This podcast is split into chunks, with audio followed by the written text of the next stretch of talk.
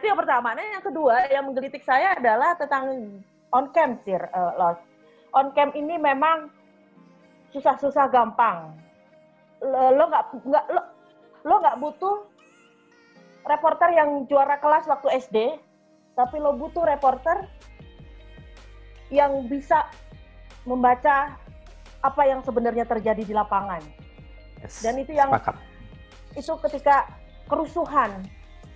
Apakah kerusuhan Tanjung Priuk itu hanya sebatas makam Mbah Priuk misalnya?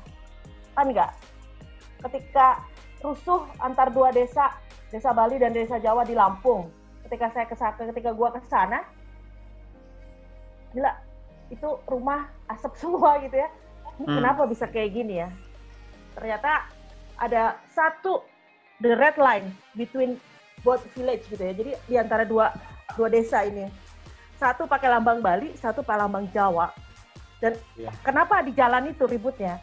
Karena jalan itulah yang dilewati tambang-tambang pasir. Misal seperti itu.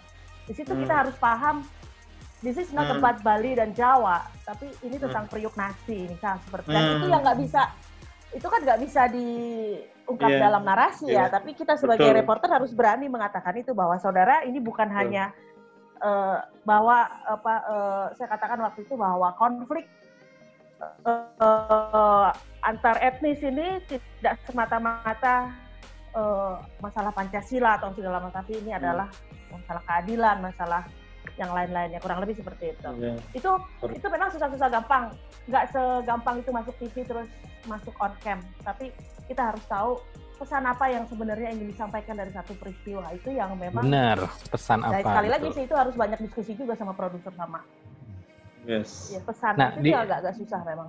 Gitu, Balik langsung ke ini, eh gue nyabot nih Kalau gue dari gue sih itu sih. kakak Bayu. eh, ya Rep- reporter sekarang kalau Ya, disuruh on cam itu. buat paket gimana tuh? Kak Rales. Reporter sekarang disuruh buat paket ya karena nggak ada yang mendidik, karena nggak ada gobang gocir lagi, nggak ada kita lagi ya kan. Udah berantakan lah. Sa- saat ini saya berada di, aduh udah capek lah. Ya. Ya, ngomong gitu bukan Oh. benar kata Kak Fira tadi kan bahwa on cam itu adalah um, ke- kejelian untuk menyampaikan sebuah pesan dari balik sebuah peristiwa kan gitu kan hmm, mengerti, Dan itu mengerti, iya, dan mengerti satu di kelas potret, belum nggak jamin ya potret, potret helikopter view-nya dari Ya. dari situation itu apa gitu. Eh, dan sebenarnya- ya akhir ya akhirnya ya ya kita didik terus karena kan turnovernya Hmm. tinggi ya.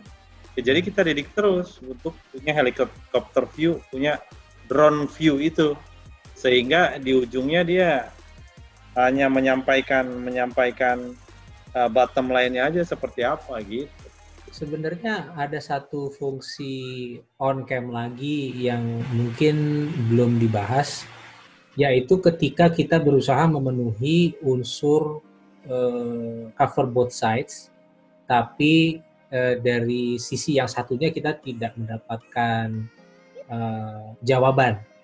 Jadi kita bisa kita bisa menyampaikan itu kepada pemirsa bahwa saat ini eh, kami telah menghubungi si A Eh, tapi ketika ditanya dia menolak untuk memberikan komentar. Gitu. Bener nggak Di- waktu itu yang Ya, itu- gue pelajari itu- seperti itu itu yang paling mudahnya. Itu Hmm. on cam paling mudah tuh itu. Paling mudah dalam artian kita menggambarkan sesuatu hal yang tidak bisa difilmkan gitu ya, yang tidak bisa tidak divideokan. terwakili itu dengan ya. gambar itu yang gambarnya nggak ada dengan gambar. Nah, misalnya di belakang di belakang saya adalah rumah kediaman Joko Chandra yang ya apalah segala macam gitu. Kan Mm-mm. rumah di mana-mana sama misalnya. Rumah mewah di Pondok Indah ya sama aja. Cuma banyak Kenapa? Ah, Banyak. Tapi kenapa rumah itu begitu spesial sampai harus difilmkan gitu, Yes. harus divideokan? ya setuju Itu yang harus kita ceritakan kayak, kayak gitu gitu. Oke. Oh Terus- ya sih kayak gitu. Hmm. terus sama satu lagi tadi kan akhir juga menjelaskan bahwa on cam itu bisa di depan bisa di akhir gitu kan akhir dari paket kalau kalau dari kalau kita on cam Bisa di di depan tengah. mungkin dia bisa di tengah kalau on cam di depan itu mungkin eh, menempatkan konteks cerita sejak awal jadi kayak misalnya ini sebenarnya eh, running news berita yang sudah berjalan selama beberapa minggu terakhir. Nah kita kasih update dulu nih di awal. Eh, eh, eh, mungkin pemirsa ingat dengan uh, seorang artis yang tertangkap narkoba beberapa bulan yang apa seminggu yang lalu dan sekarang kita pengen melihat apa yang dilakukan dia selama di penjara misalnya kayak gitu. Uh, menempatkan konteksnya. Terus habis itu di terakhir ya memberikan uh, semacam apa ya kayak kayak uh, konklusi atau memberikan kesempatan kepada pemirsa untuk berpikir lebih lanjut mengenai paket berita yang baru mereka saksikan seperti yang tadi dikasih contoh oleh Vira tadi ya bahwa ini tidak semata soal uh, apa namanya konflik etnis tapi lebih kepada privasi. Oke, okay, uh, gue lanjutin dikit.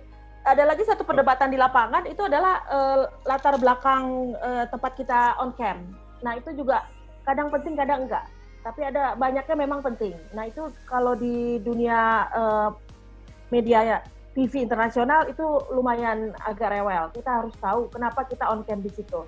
Itu memang hmm. harus agak uh, uh, uh, kayak misalnya uh, ya korban ya kita harus ada di batu nisan, nggak nggak di pinggir jalan misalnya gitu atau korban atau uh, yang gimana caranya uh, simbolnya kuat gitu ya Nah, hmm. itu juga uh, agak perdebatan di lapangan oleh kameramen. Biasanya dengan kameramen atau dengan produser biasanya seperti itu.